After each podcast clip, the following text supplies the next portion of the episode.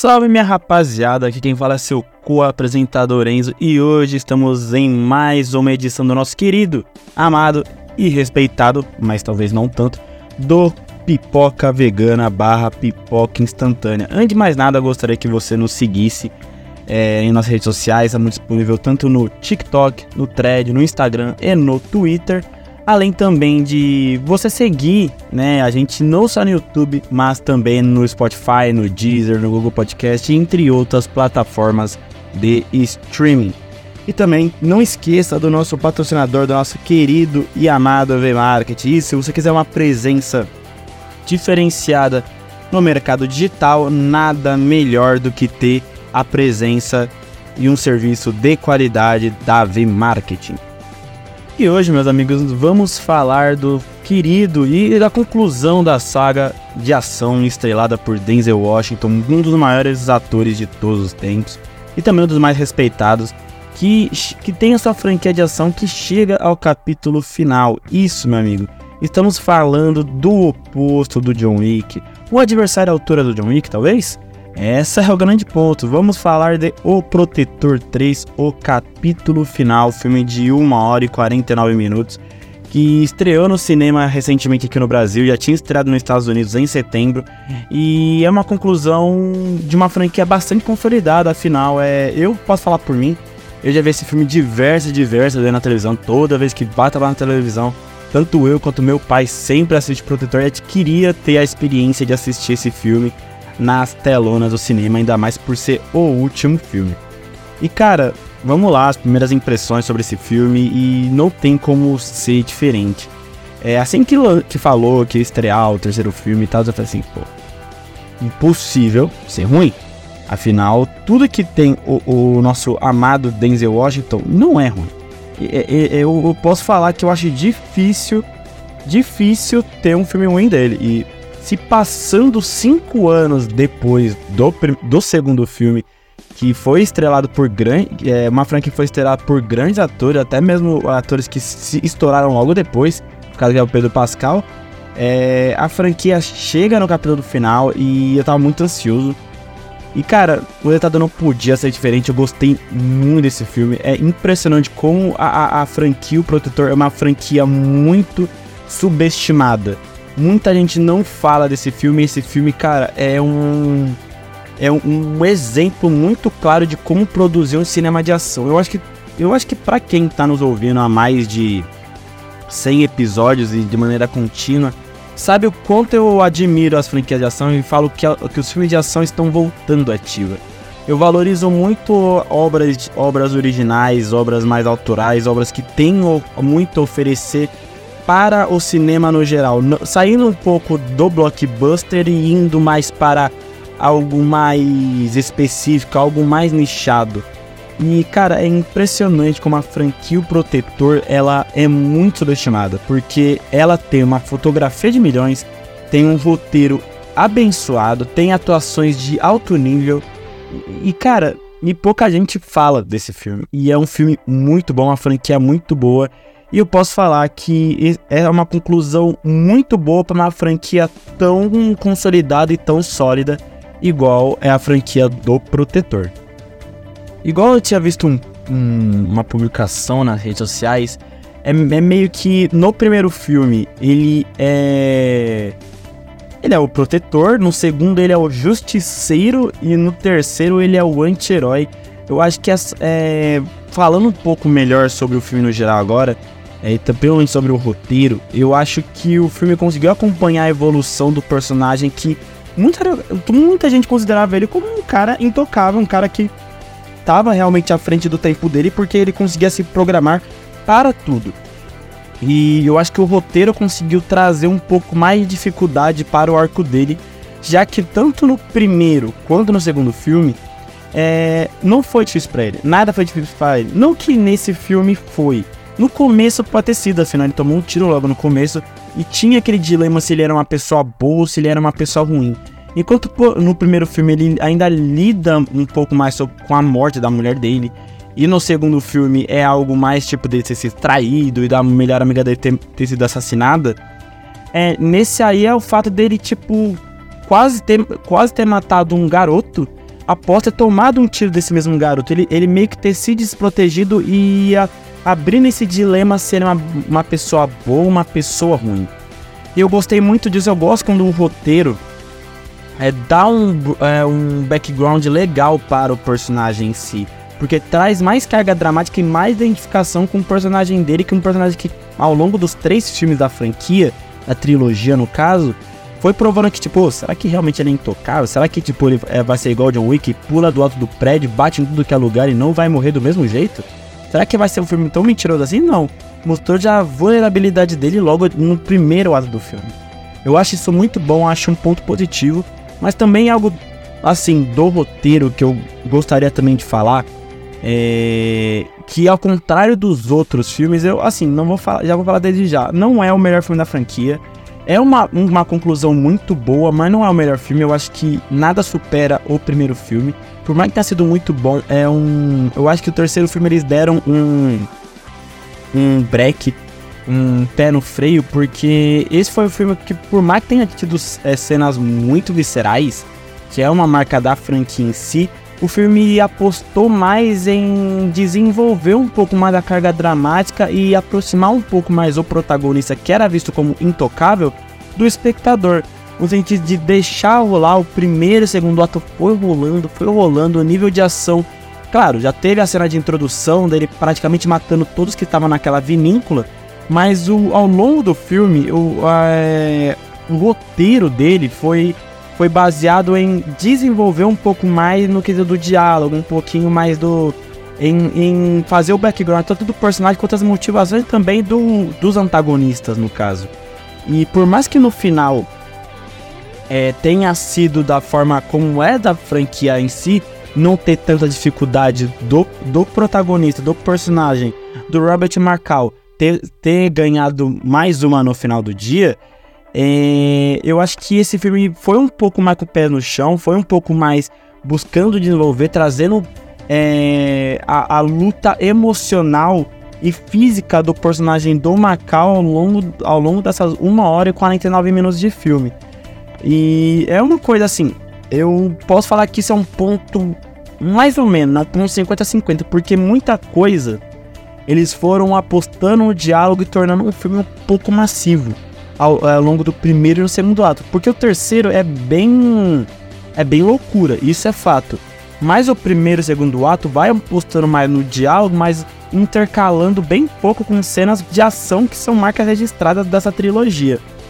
E claro que a, que a moral da história desse terceiro filme é que finalmente o Robert ele, final, ele conseguiu se aposentar e achou o lugar dele no mundo.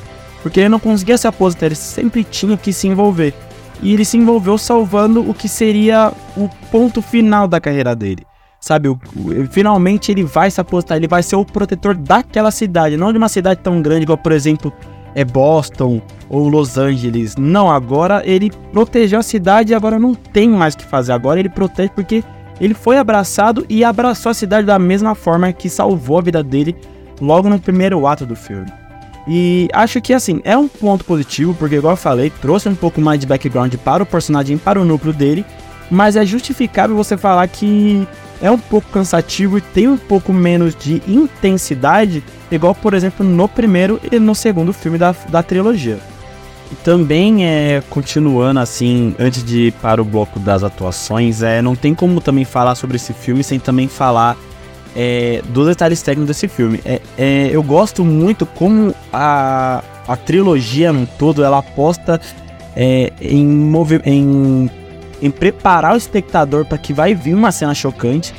Tipo, vai criando aquele suspense, não trabalha com jumpscare, isso é, isso é algo bem nítido mas vai preparando suspense, a trilha sonora, a fotografia são lançadas no momento certo a fim de causar uma um, uma um como posso dizer, uma surpresa no, no espectador, não com jumpscare, mas sim tipo, por exemplo, na cena da explosão do carro, que foi uma cena que a fotografia foi precisa no momento certo, a trilha sonora também. As cenas antes do Marcal a, a, é, atacar os seus adversários, acho que isso é algo muito bom porque a fotografia desse filme e da trilogia no geral, ela consegue se manter muito contínua com o roteiro. Não vai te preparando, mas não vai anunciando. Vai, tipo, te preparando que, ó, alguma coisa vai acontecer nessa cena, mas não vai entregar o que, é, o que vai acontecer. O que, por exemplo, é mu muito presente no filme de terror atual, que é o jumpscare, o jumpscare vai vir, você vai tomar sua nessa cena, não. Vai te preparando, vai te inquietando até que chega alguma cena e acontece. Eu acho que os detalhes tem nesse filme são muito presentes. É, a fotografia tá impecável, impecável mesmo. Cena, cada cena iluminada, bonita, maravilhosa. A cena que tem os fogos lá na cidade, que são muito bonitas. As cenas, por exemplo, da cena da explosão, as cenas de ação. É impressionante como a trilogia assim consegue se manter constante em todos os detalhes técnicos. É impressionante como o Antoine Fuqua, o diretor também dos três primeiros filmes, também consolidado por eu acho que não é uma a, não são os maiores projetos dele ainda para mim é o Emancipação que, que teve a atuação do Will Smith mas é impressionante como ele, ele tem uma marca registrada que são os detalhes técnicos desse filme. Ele consegue fazer isso valer muito a pena e consegue entregar uma experiência muito cativante para o espectador. E cara, falar um pouco assim de atuação, porque aqui não teve uma atuação ruim, né? Vamos lá, é, vamos começar pela atuação do Andrea Escarduzio, que no caso foi o Vincent, que no caso o principal antagonista. Ele conseguiu entregar realmente que o antagonista é um cara que é, tem as suas motivações e a motivação dele sempre vai ser, vai se prevalecer a motivação financeira, isso não vai ter jeito. Ele conseguiu trazer o ódio, ele conseguiu trazer o pior para o personagem dele e deu um show de atuação, como também a atuação também da Dakota Fanning. Para quem não se lembra, a Dakota Fanning e o Denzel Washington já, traba já trabalharam juntos, eles readaptaram a atuação que, que eles tiveram no dia. No dia não. No filme Chamas da Vingança, um filme de 2004, eles voltaram a se encontrar e fazer esse filme novamente. Eu gostei muito da Dakota Fanning, eu gosto muito dessa atriz, né? É uma atriz que, que está presente não só é, tá presente em, em, filmes tipo A Menino Porquinho, é, Guerra dos Mundos, ou a própria Chama das Vingança. É, cara, ela é uma atriz que, que não tem jeito. É uma atriz que, no meu caso também, que cresci nos anos 2000, você pensa, não, Dakota Fanning, cara, incrível, sabe? E você fica muito feliz quando você vê ela atuando, quando você vê ela ela presente na tela. Eu gostei muito da atuação dela, ela, tava muito dinâmica, ela, ela tava conseguindo tem uma troca super legal com o Denzel Washington e é, trouxe o que? A, a, a, cativação que a personagem dela precisava. Quando você pensa, pô, será que ela vai morrer? Será que na hora da explosão ela vai morrer? Sabe? Será que ela vai conseguir ajudar realmente o Robert? Então, cara, é, a atuação da Dakota Fanning foi muito boa, mas por mais que tenha sido as outras atuações, nenhuma vai superar do mestre Denzel Washington. Denzel Washington, pra mim, é um cara que, que cara, não tem jeito. Afinal, estamos falando de um ator de um Tony Awards, dois Oscars, três Globo de Ouro e dois Ursos de Prata. Cara, ele é, um, ele é um ator que não tem jeito. É um ator consolidado. E, e, e essa franquia foi muito importante para ele. para quem não sabe, é, na preparação para o filme Protetor, ele, tem que ele teve que fazer aula de boxe. Isso despertou um lado mais. É, como posso dizer? Mais teatral dele, mais feroz do ator Denzel Washington, que nos outros filmes ele estava um pouco. No próprio pro, é, Protetor, tanto um quanto dois, ele estava como. Não robotizado, termo correto, mas um cara bem frio, frio mesmo. E nesse filme ele estava mais, tipo, exposto, ele estava mais mostrando as suas vulnerabilidades, tanto enfrentando o dilema que ele estava passando pelo, no primeiro ato, quanto também no geral, dele se emocionando, ele querendo salvar as pessoas, que é uma marca registrada tanto no personagem dele, mas nesse filme, eu acho que, por mais que esse filme não tenha sido meu favorito da trilogia, esse com certeza foi a melhor atuação dele na trilogia. Não tem jeito, ele tava mega confortável e ele entregou mais uma vez uma atuação de alto nível. Para mim, Denzel Washington foi o melhor ator desse filme, sem sombra de dúvidas, e para mim é um dos melhores atores da atualidade.